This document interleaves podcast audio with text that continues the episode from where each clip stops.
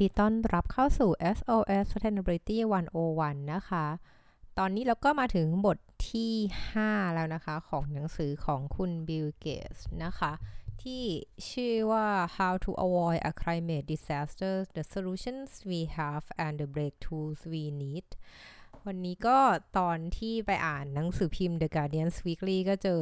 บทความหนึ่งที่มีคนวิจารณ์หนังสือของ Bill Gates เหมือนกันนะคะ ก็พูดสั้นๆแหละก็ค่อนข้างจะเรียกว่าทิศทางของที่คนวิจารณ์เนี่ยก็จะบอกว่าเออเออจริงแล้วหนังสือของเกตเนี่ยก็จะเป็นการพูดถึงเรื่องเหมือนเหมือนอะไรนะ climate change for dummies หรือ dummies นะหรือบบเออเป็นหนังสือที่เหมือน reflect หนังสือเล่มนั้น แล้วก็จะเป็นค่อนข้างหนังสือที่รวบรวมไปด้วยเทคนิคต่างๆ ที่เป็นด้วยเทคนิคเทคโนโลยีต่างๆ ที่มีในปัจจุบันนะคะ เพียงแต่ว่าก็อย่างที่ได้เล่าไปในหลายตอนว่า ก็ไม่ได้พูดโซลูชันในเชิงของ policy หรืออะไรที่มันเป็นส่วนประกอบอื่นๆ มากนัก อันนี้จะโฟกัสในเรื่องของเอ่เรื่องเทคโนโลยีอะค่ะ ซึ่ง บทความใน The Guardian เนี่ยก็จะบอกว่า เป็นประวัติหนังสือเล่มหนึ่งนะคะ ของคนที่เขาวิจารณ์แหละเขาเขียนหนังสือเรื่อง under a white sky บ้างคะก็จะเป็นเรื่องของ climate change เหมือนกัน เดี๋ยวฟ้าจะลองไปดูดูว่าแบบเขาเขียนยังไงบ้างหนังสือเล่มนั้นก็ 250 หน้า ซึ่งดาว่าคง appendix เยอะก็อาจจะเหลือแค่แบบ 200 หน้าอะไรเงี้ยพอของ Bill Gates เนี่ยแหละค่ะช่วงนี้ก็เลยมีหนังสือเรื่องนี้เรื่อง climate change เยอะมากนะคะ โอเค มาเริ่มเรื่องของเราบทที่ 5 นะ บทที่5นี่ชื่อว่า how we make things นะคะ ซึ่งบทนี้ก็คือหมายการหมายความถึงว่าเราเนี่ยสร้างของต่างๆมาอย่างไรนะคะ โดยโดยเขาก็เริ่มนะคะ พูดถึงเรื่องสะพานชื่อ 520 นะคะ อันนี้ก็เป็นสะพานข้าม เพิ่งรู้เหมือนกันว่าเป็นสะพานลอยน้ำที่ยาวที่สุดในโลกนะคะ เป็นเหมือนเป็นแบบสะพานเหมือนข้ามทะเลสาบแล้วมั้งคะ ซึ่งเขาก็บอกว่ามันเป็นสะพานที่ลอยได้อะซึ่งในมุมมองของทุกคนนึงก็มองให้มันน่าอัศจรรย์มากเลยนะ ที่แบบคุณสามารถเอาของที่แบบประกอบด้วยซีเมนต์ประกอบด้วยเหล็กประกอบด้วยคอนกรีตหลาย ๆ อย่างที่โคตรหนักเนี่ย แล้วยังมีน้ำหนักของรถยนต์ที่อยู่บนสะพานอีก แล้วคุณก็ยังทำให้มันลอยอยู่ในน้ำได้อะอันนี้คือแบบ โอ้ my god คือทำไมมันถึงไม่จมนะ อะไรอย่างนี้นะเขาก็บอกว่า คำตอบเนี่ยมันก็ค่อนข้างจะจะง่ายไหมนะ ไม่ได้ง่ายบอกว่าคือเป็นความหัศจรรย์ของวิศวกรรมของเราแหละ ที่เราที่เราสามารถเอ่ประดิษฐ์สิ่งที่เรียกว่าคอนกรีตได้นะ ซึ่งเป็นวัตถุดิบที่น่าตื่นตาตื่นใจมาก เพราะว่าเออคือมันเหมือนเป็นถึงแม้มันจะหนัก แล้วมันมันทั้งหนักมันทั้งแข็ง และยังสามารถที่จะสามารถแอบสอบหรือว่าดูดซับ รังสีนิวเคลียร์ได้ที่ใช้ในโรงพยาบาลเนี่ยค่ะ เวลาโรงพยาบาลอย่างพวกทำเอ็กซเรย์อย่างเงี้ยมันก็ต้องมีเหมือนกำแพงนู่นนี่เอาไว้กันรังสีสำหรับนักเทคนิคการแพทย์เนาะในการฉายรังสีเนี่ยอันนี้ก็ใช้คอนกรีตเป็นหลัก หรือแม้แต่เราทำให้มันเป็นเหมือนเป็นเป็นรูปร่างที่มันกลวงๆนะคะ ถึงแม้ทำจากคอนกรีตแต่มันก็ยังสามารถลอยอยู่บนผิว พื้นผิวทะเลสาบได้เนี่ย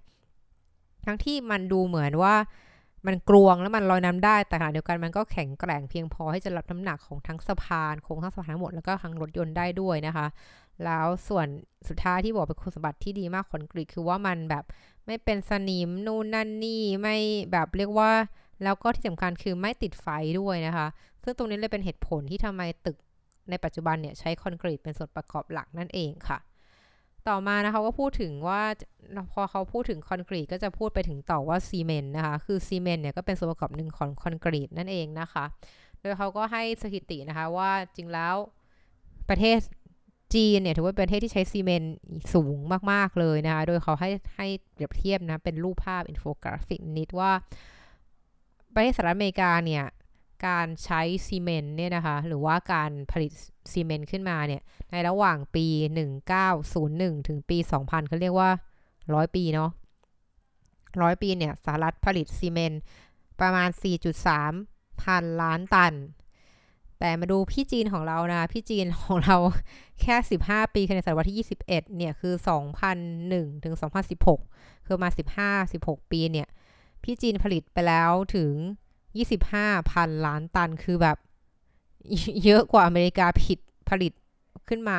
ตลอด1ศตวรรษเลยทีเดียวนะคะ คือเป็นเรียกว่าเห็นได้ว่าประเทศที่มีการผลิตซีเมนต์คือก็พูดถึงเรื่องของการเติบโตทางเศรษฐกิจเนาะ มีตึกรามบ้านช่องมีความเจริญมากขึ้น ซึ่ง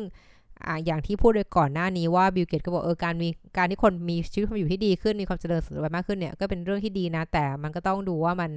เทรดออฟด้วยต้นทุนของสิ่งแวดล้อมอย่างไรบ้างนะคะ คณะคำถามของบทนี้จะอยู่โฟกัสอยู่ที่ว่า เราจะสามารถที่จะผลิตสิ่งของมาจากเหล่านี้ไปเรื่อยๆไหม โดยที่ไม่ทำให้โลกมันร้อน คือไม่ทำให้โลกเนี่ยมันอยู่ไม่ได้ จากการเราผลิตขึ้นมานะคะโดยบทนี้จะโฟกัสอยู่ที่ 3 สิ่งนะที่เป็นส่วนประกอบหลักที่ที่เรียกว่าผู้บริโภคอย่างเราคงไม่ได้คิดถึงอะค่ะ คือ 1 คือพูดถึงเรื่องเหล็กกล้าเนาะ 2 คือพูดเรื่องซีเมนต์และ 3 พูดเรื่องพลาสติก คนทุกคนในคิดว่าคนไทยทุกคนน่าจะ relate หรือว่าน่าเชื่อมโยงกับพลาสติกได้ดีกว่าอันอื่นนะคะ แต่เราลองดูกันว่า 3 ตัวนี้ใครเป็นตัวที่แบบอันตรายที่สุดกันแน่นะคะ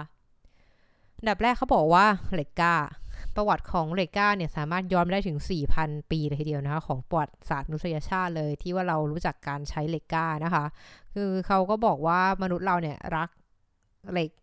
รักโลหะมากอะไรอย่างเงี้ยนะคะ เพราะว่ามันแบบมันทั้งแข็งแรงนะคะ มันทั้งแข็งแล้วก็ง่ายที่ในการจัด ปรับเปลี่ยนรูปร่างเนาะเมื่อไหร่ก็ตามเราทำให้มันร้อนคือหลอมมันซะอะไรอย่างนี้นะไปเผามันซะให้มันร้อนแล้วก็สามารถปรับรูปร่างได้นะคะแล้วก็ในขณะเดียวกันเนี่ยเขาจะเน้นให้เห็นว่าคือบิลเกตส์นี่ชอบชอบในความที่แบบดิวดาวไปถึงจุด origin จริงเขาก็บอกนะคะว่า ในการทำสร้างสรรค์เหล็กกล้าโลหะต่างๆ อย่างเงี้ย คือสิ่งคุณต้องทำคือ คุณต้องการเหล็กบริสุทธิ์นะคะแล้วก็ต้องการคาร์บอนบริสุทธิ์นะคะ โดยเพราะว่าโดยตัวตัวตัวเหล็กเองเนี่ยโดยตัวมันเองเปล่าๆเนี่ยมันไม่ได้แข็งแรงขนาดนั้น แต่ถ้าเกิดไหนก็ตามที่คุณใส่ส่วนประกอบใส่คาร์บอนเข้าไปเป็นส่วนผสมนิดนึงนะคะเรียกว่าน้อยกว่า 1%ด้วยซ้ำมันก็จะมันก็จะทำให้เรียกว่าเหล็กแข็งแกร่งแบบที่เราใช้กันในปัจจุบันก็คือว่าเรียกว่าอะตอมของคาร์บอนเนี่ยมันก็จะไปเหมือนเชื่อมโยงตัวเองนะคะระหว่างอะตอมของเหล็ก และทำให้มันแบบแข็งแกร่งมากขึ้นกว่าสิ่งที่มันเป็นโดยปกติค่ะ ซึ่งทำไมมันแล้วมันทำไมอะคาร์บอนกับเหล็กผสมกันแล้วมันแล้วมันก่อเกิดโลกร้อนได้อย่างไร เขาก็บอกว่าคาร์บอนกับเหล็กเนี่ยมันไม่ยากเนาะในการหาในธรรมชาติโลกเรามีเยอะแยะมากมายเลย แล้วก็สิ่งเหล่านี้มันก็ไม่แพงด้วย แต่ว่าสิ่งที่เกิดขึ้นก็คือว่า by-product ของมันเนี่ยที่เราไม่ต้องการคือคาร์บอนไดออกไซด์เนี่ยมันเกิดขึ้นนะคะ เพราะว่าสิ่งที่เราต้องการก็คือว่าเราต้องแยกออกซิเจนเนี่ยออกจากเหล็ก แล้วก็เพิ่มคาร์บอนบางส่วนเข้าไปในส่วนผสมการสร้างเหล็กกล้า แล้วก็หลอมละลายมาในอุณหภูมิที่สูงถึง 1,700 องศาเซลเซียสนะคะเพื่อให้หลอมละลายเข้าด้วยกันนะคะ ซึ่งก็จะทำให้เนี่ยคาร์บอนที่เรา add คาร์บอนเราเติมเข้าไปเนี่ยบางส่วนเนี่ยมันก็จะไปจับตัวกับเหล็ก แล้วก็แล้วก็แล้วก็คาร์บอนบางส่วนเช่นกันที่ใส่เข้าไปก็จะไปจับกับออกซิเจน ซึ่งทำให้ก็นะ หนึ่งบวกหนึ่งเป็นสองอะไรอย่างเงี้ยค่ะก็เรียกว่าพอคาร์บอนเนี่ยมันไปจับกับออกซิเจนแล้วเนี่ยมันก็จะกลายเป็นเกิดเป็นคาร์บอนไดออกไซด์ที่เป็น carbon footprint ที่เรากังวลตอนนี้นั่นเองคือเป็น by-product ที่เกิดจากการหลอมกระบวนการทำเหล็กกล้านั่นเอง อันนี้จบของเหล็กกล้าต่อมาพูดถึงเรื่องซีเมนต์นะคะซีเมนต์เนี่ยถือว่าเป็นส่วนประกอบที่หนึ่งในการทำคอนกรีตนะที่เราใช้นะคะซึ่งซึ่งไอตัวซีเมนต์เนี่ยถือว่าเป็นอะไรที่ยากในการจัดการในเรื่องของโลกร้อนมากกว่าเหล็กก้าอีกนะคะ เขาก็บอกก่อนเลยว่าสิ่งที่เรารู้จักคือเราจากคอนกรีตเนาะที่เอามาสร้างตึก แต่คอนกรีตที่ว่าเนี่ยมันก็ประกอบด้วยการผสมผสานทั้งหินกรวดทรายน้ำทั้งหลายแหล่แล้วก็ซีเมนต์เนี่ยเป็นส่วนประกอบหนึ่งโดยเขาบอกว่าไอซีเมนต์เนี่ยคือเป็นตัวที่ส่งผลร้ายต่อโลกร้อนมากๆนะคะ เพราะวิธีการทำซีเมนต์เนี่ยคือเหมือนหินดินทรายน้ำเนี่ยมันก็หาได้ไม่ยาก แต่ว่าไอ้ซีเมนต์ที่เราเอามาใช้เนี่ยมันมาจากหินปูน ก็คือว่า แคลเซียมนั่นเองนะคะ ซึ่งหินปูนเนี่ยก็ประกอบไปด้วยแคลเซียมและคาร์บอนและออกซิเจน แล้วคุณก็สิ่งที่คุณต้องการคุณจะเอาแคลเซียมออกมา เพื่อทำเป็นซีเมนต์เนี่ยคุณต้องเผาหินปูนในเตาเผา ซึ่งก็อย่างที่บอกว่าหินปูนประกอบด้วยแคลเซียมคาร์บอนและออกซิเจน เมื่อมันเผาเนี่ย มันก็จะได้เป็นส่วนประกอบของคาร์บอนไดออกไซด์เช่นกัน คือง่ายๆเลยเขาบอกเป็น 1 ต่อ 1 one on one relationship อะค่ะ ก็เรียกได้ว่าคุณสร้างซีเมนต์1ตัน คุณก็จะได้คาร์บอนไดออกไซด์มา 1 ตันเช่นกันนะคะ อันนี้คือซีเมนต์ เดี๋ยวมาดูมันตัวร้ายอย่างไรนะคะ มาดูพลาสติกของเราบ้าง คือทุกคนที่ฟังน่าจะคุ้นเคยกับปัญหาพลาสติกเนาะ เพราะเราก็พยายามรณรงค์เรื่องพลาสติกกันทั่วโลก และในประเทศไทยด้วยนะคะ คือพลาสติกเนี่ยจริงแล้วเป็นส่วนนี่ไง เป็นของทิ้งหรือเป็นของเหลือเป็นผลพลอยได้นะคะจากการทำกลั่นน้ำมัน การแบบไม่ว่าจะเป็นถ่านหินนะหรือแม้แต่การธรรมชาติก็ตามนะแล้วคุณก็เอาตัวที่เป็นส่วนประกอบส่วนเรียกว่าผลพลอยได้เนี้ยออกมาเข้ากระบวนการต่างๆ จนกลายเป็นพลาสติกหลากหลายชนิดนะคะ ซึ่งสิ่งที่มันเหมือนกับซีเมนต์และเหล็กก็คือว่าพลาสติกถูก ทั้งหมดเนี้ยซีเมนต์ เลกาและพลาสติกเนี่ยราคามันถูก เพราะว่าน้ำมันดิบเนี่ยมันถูก น้ำมันดิบมันถูกก็อย่างที่บทตอนหน้าพูดไปคือว่าพอรัฐบาลเรียกว่าซับซิดายหรือให้เงินสนับสนุนอุดหนุนตรงนี้เยอะทำให้น้ำมันเนี่ยมันถูกมาก เรียกว่าอาจจะไม่ถูกมากๆ แต่ว่าก็ถูกอะเรียกว่าไม่ได้ไม่ได้เป็นประเด็นปัญหาการใช้ชีวิตขนาดนั้นนะคะเพียงแต่ว่าคาร์บอนเนี่ยมันมาอยู่ในพลาสติกได้อย่างไร เขาบอกคาร์บอนเนี่ยถือว่าเป็นสิ่งที่เป็นธาตุเป็นวัตถุ ที่มีประโยชน์มากในการสร้างสิ่งต่างๆนะคะ หลายๆชนิดเลยนะคะ เพราะว่าตัวคาร์บอนอะตอมคาร์บอนเองเนี่ยมันง่ายที่จะไปผูกไปสร้างพันธะต่างๆกับกับวัตถุดิบอื่นๆ และการไปจับตัวง่ายอะไรเงี้ยดังนั้นพลาสติกเนี่ยก็เป็นส่วนหนึ่งที่ใช้คาร์บอนคู่กับไฮโดรเจนและออกซิเจนนะคะในการสร้างพันธะของพลาสติกขึ้นมาอันนี้แบบง่ายๆเนาะเพียงแต่ว่าสิ่งที่ยาก หรือสิ่งที่แตกต่างจากซีเมนต์และเหล็กกล้าก็คือว่า กระบวนการในการทำพลาสติกเนี่ยเขาก็บอกว่าประมาณครึ่งหนึ่งเนี่ยของคาร์บอนที่ใช้ในกระบวนการผลิตเนี่ยมันจะมันจะอยู่เรียกว่ามันจะเหมือนถูกกักเก็บไว้ในตัวพลาสติกเอง อยู่ในตัวของผลิตภัณฑ์นั้นเอง ซึ่งไม่เหมือนของเหล็กกล้าและของซีเมนต์เนาะที่ในกระบวนการผลิตเนี่ยมันจะปล่อยคาร์บอนไดออกไซด์ออกมาเลยอะเรียกว่าเป็นอะไรที่หลีกเลี่ยงไม่ได้เลยในการปล่อยคาร์บอนไดออกไซด์ออกมาจากการผลิตสิ่งเหล่านี้ นะคะ และที่สำคัญที่ฝ้ายสนใจมากคือว่าเราต้องแยกแยะเนาะบอกว่าพลาสติกเนี่ยก็อย่างที่เราก็ทุกคนก็เห็นกันว่ามันเป็นปัญหาสิ่งแวดล้อมที่หนักหน่วงมากทั่วโลกเลย เพราะว่าพอมันถูกปุ๊บคนก็ใช้แล้วทิ้งกันแบบ ไม่ว่าจะเป็นเหตุผลเรื่องความสะดวกไม่ว่าจะเป็นเหตุผลเรื่องเอ่อเรียกไงนะอนามัยต่างสุขอนามัยต่างๆ ที่แบบมาใช้ซ้ำไม่ได้อะไรเงี้ยนะคะ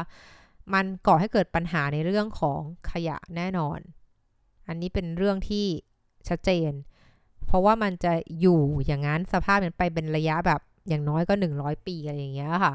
ซึ่งสิ่งเหล่านี้มันก็จะเป็นพิษเนี่ยน้อยก็ต่อสัตว์ทะเลที่เราก็เห็นภาพเนาะเต่าอะไรต่างๆ ก็เสียชีวิตเพราะพวกพลาสติก นี่ยังไม่ต้องพูดถึงนาโนพลาสติกด้วยซ้ำที่เราไม่ทราบว่า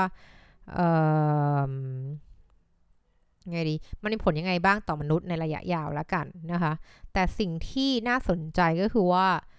ต่อให้พลาส ถึงแม้พลาสติกเนี่ยจะก่อให้เกิดปัญหาสิ่งแวดล้อมในเรื่องของขยะ เรื่องทำให้ส่วนระบบนิเวศเป็นพิษ เรื่องไปกลัวอะไรต่างๆของแบบชีวิตสัตว์ป่าสัตว์น้ำต่างๆ เนี่ย แต่ว่ามันไม่ได้ทำให้โลกร้อนขึ้นนะอันนี้น่าสนใจมาก เพราะว่าจริงๆแล้วตัวพลาสติกเองเนี่ยมันใช้เวลานานมากในการในการย่อยสลาย ดังนั้นไอ้คาร์บอนที่มันกักเก็บไว้ในตัวมันเองเนี่ย มันก็ยังอยู่ในตัวมันอะคือมันไม่ได้ออกไปอยู่ในชั้นบรรยากาศ เราต้องนึกภาพให้ออกงี้ค่ะว่า โลกร้อนมันเกิดจากการมีคาร์บอนอยู่ในชั้นบรรยากาศเราเยอะเกินไป เยอะเกินกว่าที่โลกจะปรับสมดุลได้ ดังนั้นถ้าวิธีการที่ถ้าคิดเหมือนเด็กๆ เหมือนโลกใบนี้เหมือนลูกแก้วหิมะอย่างเงี้ยค่ะ ถ้าคาร์บอนมันเยอะคุณก็สิ่งที่คุณก็ดูดคาร์บอนออกมาจากชั้นบรรยากาศให้มากที่สุดมันก็จะหายไปถูกไหมคะ ดังนั้นคือเรียกว่าถ้าเกิดคุณต้องการจะลดคาร์บอนคือทำไงก็ได้ให้คาร์บอนหายใจออกจากไปออกชั้นบรรยากาศว่าคุณจะไปดูด หรือว่าคุณจะ ฝังมันไว้ในรูปของพลาสติกก็ได้ ดังนั้นจึงแล้วตัวพลาสติกเองเนี่ย มันจะช่วยกักเก็บคาร์บอนไว้ไม่ให้ออกไปสู่ชั้นบรรยากาศนะคะ ที่ที่ที่พอตัวคาร์บอนอยู่ชั้นบรรยากาศมันทำให้โลกร้อนขึ้น แต่ว่าคาร์บอนอยู่ในพลาสติกเนี่ยมันก็อยู่ในพลาสติกแหละ มันไม่หายไปจนกว่าพลาสติกจะหลอมละลายไป คาร์บอนก็จะออกสู่ชั้นบรรยากาศนั่นเองนะคะก่อนที่จะไปคุยถึงเรื่อง green premium นะคะ ก็ เนื่องจากมันยังมีเนื้อหาอีกเยอะดังนั้นฝ้ายก็จะขอหยุดของบทที่ 4 ครึ่งหนึ่งไว้วันนี้ก่อนนะคะ สุดท้ายนี้นะคะ ก็จะขอทายอินนะคะ บอกให้ทุกท่านนะคะช่วยไปลงชื่อสนับสนุนร่างพระราชบัญญัติอากาศสะอาดด้วยเด้อค่ะ แต่ก่อนที่จะลงชื่อนะคะ ไฟก็อยากจะให้ทุกท่านลองทำความเข้าใจกับมันก่อนด้วยว่าคุณเห็นด้วยไหมนะคะ ที่จะสนับสนุนตรงนี้ก็ไม่อยากจะให้แบบแค่เซ็นชื่อไปงันๆ โดยที่ไม่เข้าใจว่าพรบพูดถึงอะไรนะคะ และนี่คือทั้งหมดของ SOS Sustainability วันวันประจำวันนี้ ขอบคุณติดตามนะคะ แล้วเจอกันใหม่วันพรุ่งนี้ สวัสดีค่ะ